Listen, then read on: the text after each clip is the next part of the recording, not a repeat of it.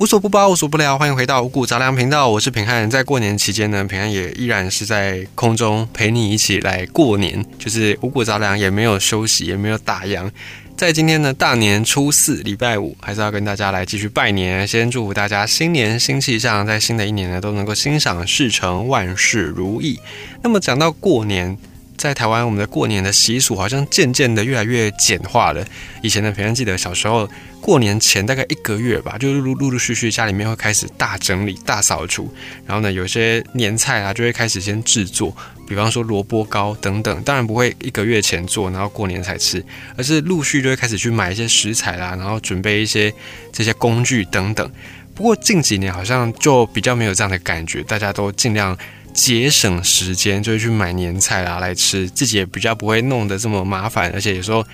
好不容易弄完一桌年菜，那就大家要吃不吃那种感觉哦，真的是会让煮的人很眼泪想要流下来那种感觉。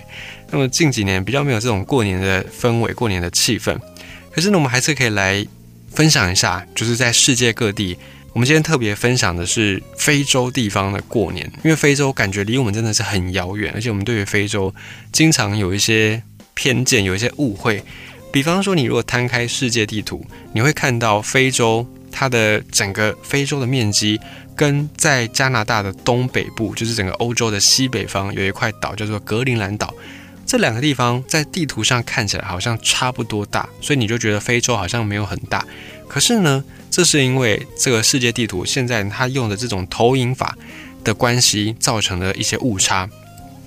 就是因为地球是圆的嘛，可是世界地图它为了要方便印刷、方便大家阅读，所以它不会做成圆形的，它会做成这种长方形的。于是呢，它就会压缩一些本来应该要很大的国家的面积或者是土地的面积，然后同时呢，也会扩张一些本来应该要很小的土地的面积。于是呢，格陵兰跟非洲，你在地图上看起来好像差不多大，可是呢，格陵兰岛实际它的面积只有两百一十六万平方公里。那对照一下台湾，台湾大概是三万六千五百平方公里，那整个非洲的面积呢是大概三千零二十二万平方公里，它比格陵兰岛大了将近十四倍。可是因为一般的地图使用的叫做麦卡托投影法，所以看起来非洲跟格陵兰岛好像差不多大，但其实呢，这个非洲大到什么程度呢？你如果用正确的比例来看的话，整个非洲，你把美国、把中国、把整个欧洲、把印度跟日本这些地方的国家的面积加起来，还不到一个非洲的总面积，还要再加上墨西哥，再加上纽西兰，这么多地方加起来。的面积大概才跟非洲差不多大，所以非洲其实是一个很大的地方，而且它上面有大概五十几个国家。可我们经常都会把非洲把它假想成一个国家，好像就有一个国家，然后叫做非洲，好像就是这样子。我们经常会有这样的一个偏见跟这样的一个印象，所以这个就是我们需要去破除的一些迷思。那么在非洲这边呢，他们有过年的习俗吗？当然也有，只是他们的年当然不像我们是过农历的这个年。在非洲，因为地非常的大，国家很多，而且呢，因为不同的国家在不同的纬度上面，所以他们的季节啦、气候啦、历史啦，发展出来的这些人文宗教完全都不同。非洲每一个地方的新年的时间也不完全都一样，而且社会文化当然也是各式各样的。在非洲的新年大概怎么算呢？如果按照国家来区分呢，在非洲目前比较主流的宗教大概就是基督教跟伊斯兰教。在非洲北部跟东部主要信奉的就是伊斯兰教。那么呢，在非洲的南部这些地方，中南部主要就是信奉基督教。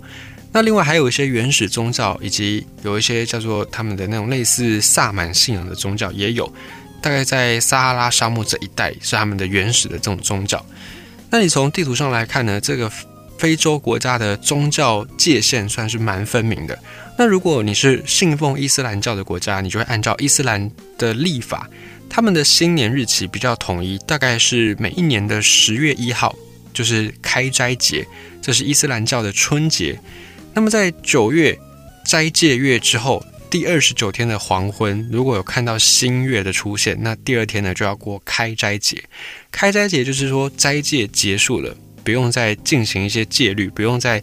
白天不能吃东西、不能喝水的这种戒律。那到开斋这一天呢，穆斯林们他们会互相拜访、赠送礼物，然后也会穿上节日的那种盛装打扮，非常非常的热闹，就好像是我们的春节一般。那么在撒哈拉沙漠以南的这些非洲国家，宗教信仰就不太相同。那虽然大部分因为受到西方殖民的影响，信奉的是基督教或天主教，那这些基督教跟天主教，他们欧洲。传来的宗教，所以跟欧洲人的过年的习惯就比较类似，就也是会过圣诞节，然后也是会过复活节这些节日。在非洲的中部，还有一些国家，因为一些历史的因素，所以他们信奉的是当地的原始的宗教。那这些国家的过年的时间呢，就不太一样。比方说，在伊索比亚，他们有非常悠久的历史文化，而他们也自己有一个独有的历法，叫做尤利安历法。他们的新年日期呢，也是按照这个尤利安历法来推算的。而这个尤利安历法比西元历法大概晚七年零八个月左右，而且呢，每一年会有十二个月或者是十三个月零五天或零六天来组成。那每一个月有三十天，就等于是闰年。他们没有那个闰年，直接把那个天数多出来的天数加在每一年当中。那因为伊索比亚他们的新年日期也因此就并不固定，就是他们的历法的关系，所以有时候是早一点，有时候晚一点。他们的新年日期呢是不一样的。还有在埃及，埃及也是一个文明古国。那在西元前四十年呢，当时的埃及人他们就能够观察天象，然后他们发现，只要天狼星这颗星跟太阳一起升起的时候，尼罗河的河水就会上涨。所以以前的埃及人把河水上涨的这一天呢，当成是新年的开始，然后把它命名为涨水新年，就是河水上涨的新年。那当然，现在埃及呢信奉的是伊斯兰教，跟以前的埃及基本上没有什么太大的关系了。还有非洲的过年的习俗，也是因为各个国家的日期不一样，然后习俗呢也是非常的丰富，非常的多样化。比方说，在西非有一个地方叫做尼日，尼日里面的这些部落，他们有新年之夜，而新年之夜呢，经常是灯火通明，大家会点燃火把迎接新年，然后在新年的一天呢。大家可以尽情的欢乐，不受任何的部落的那种戒律的约束。还有呢，几内亚这个国家，他们的人呢，在新年第一天习惯牵着大象在街上走来走去，而且人们也是载歌载舞，尽情狂欢。那么在东非的肯雅或者是坦桑尼亚的元旦的当天呢，大家听到公鸡叫的时候就会起床，然后起床之后呢，女生姑娘们就会身穿彩裙走村。不是走村哦，不是走春天的那个村哦，是走村村庄的村。他们就会到处去串门子，然后唱一些当地的歌谣。早餐之后呢，大家都醒来了，就会开始打鼓奏乐，然后男女老少呢会成群结队到海边去洗澡，希望可以洗去一身的污秽，然后健康快乐的迎接新年。而在苏丹这个国家，苏丹的人他们喜欢在新年尽情的玩乐。那也会办各式各样的活动，游戏啦、跳舞啦这些活动等等，而且跟平常的日子比较不同的是，在苏丹的新年这一天呢，会是由长辈来跳舞，年轻人来唱歌，然后人们互相彼此之间会赠送一些核桃啦，喝核桃粥，也是祈求一个新年的好的祝福的寓意。在南非。这个国家，南非的新年跟收获是相同的意思，就是新年就等于收获。那在南非呢，人们会用南瓜舞来庆祝新年，也是一样载歌载舞。而且当月亮升上半空，晚上的时候，月亮升上半空，整个部落的人就会集中在一起，然后点燃这个萤火，啊，部落首领就会顶着一个大南瓜慢慢跳舞，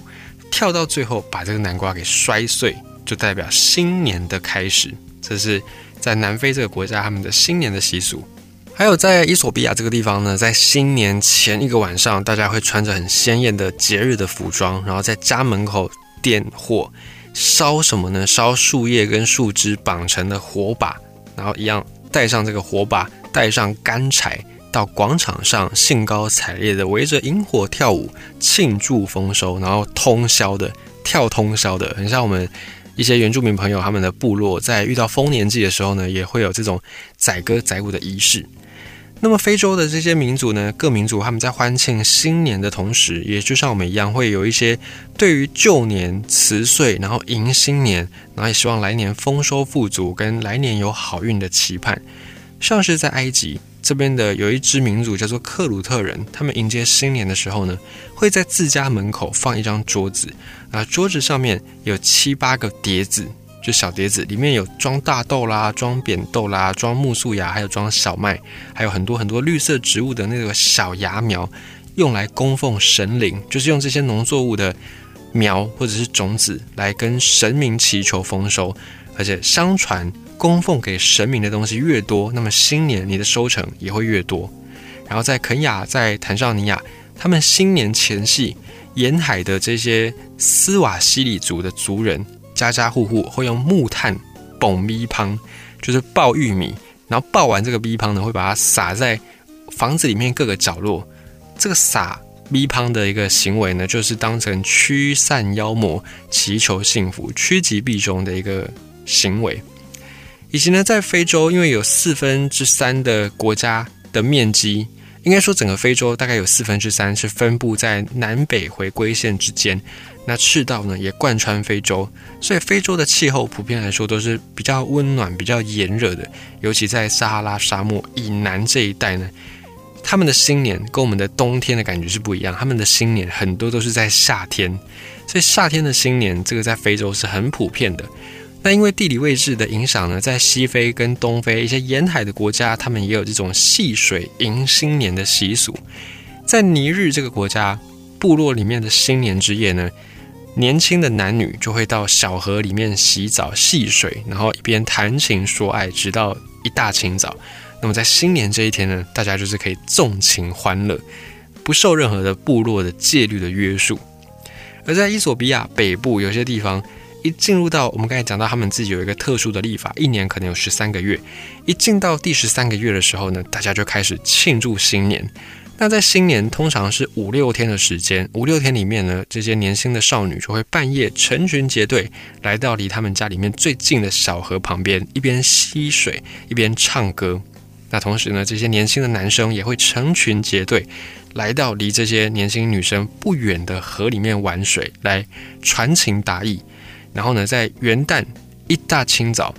这时候男女老少就会成群结队到河边来洗澡，所以他们也是很喜欢戏水迎新年的。那么美食也是在过年的一个重头戏，比方说在我们的过年有所谓的年菜嘛，有各式各样的吉祥的菜色。那在非洲这些人民，他们当然过年也不例外，也不可缺少的这些新年饮食。在非洲人口最多的地方尼日，尼日人他们最喜欢吃传统的五色板。五色板呢，就是用玉米、用木薯、用豆类、蔬菜还有番茄混在一起烧，就把它烹煮，然后变成有点像是糕的那种感觉，膏状的或者是糊状的食物。这个东西叫做五色板，有五种颜色的意思。那么在西非的加纳这个国家，新年的时候，大家会用棕榈叶盖各式各样的房子，然后在房子里面放上一张桌子。桌子上会摆着一只烧公鸡，烧鸡，那全家老小就会围在这个桌子旁边。同时呢，在去年旧的一年，有一些争吵啦，有一些不愉快的人，也会透过一起吃烧鸡的这个时刻来大和解，来互相的交流。还有马达加斯加这个地方过新年呢，到处都是有这种新年的气氛。可是呢，在马达加斯加，他们有一些新年禁忌。比方说，在新年前一个礼拜是不能吃肉的，要到新年前一天，就相当于是除夕的晚餐，才可以吃一些鸡、鸭、鹅这种鸟类、鸟禽类。然后同时呢，在马达加斯加，夫妻们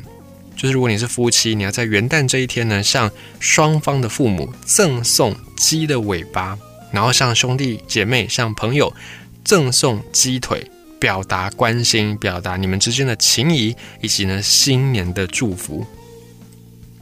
在肯雅跟坦桑尼亚这个地方，刚才讲到的斯瓦西里族的族人，他们在新年的这一天呢，则是会用玉米，会用菜刀啊、菜豆来煮饭，煮好之后啊，把它放在碗里面，然后放在自己的家门口前，来过了过路人或者是来家里串门子拜访的亲朋好友，你就可以拿着这个门前的。玉米跟菜豆饭来吃，还有埃及。现在埃及的新年呢，已经是很有阿拉伯特色的。在埃及现在最有名的一个年菜之一叫做库纳法。这库纳法是把白面调成糊，然后放在那个勺子上面，然后你再去震动那个勺子，勺子它里面会设计一个小洞，然后那个面糊就会从这个小洞里面流出来。那你再均匀的去摇晃这个勺子，它最后就会变成一丝一丝的感觉。然后呢，这个漏下来的面糊会把它装在有牛油在上面的平底锅，所以它最后呢会变成一种像饼干一样的脆脆的口感的一个小点心。它就是埃及的年菜，叫做库纳法。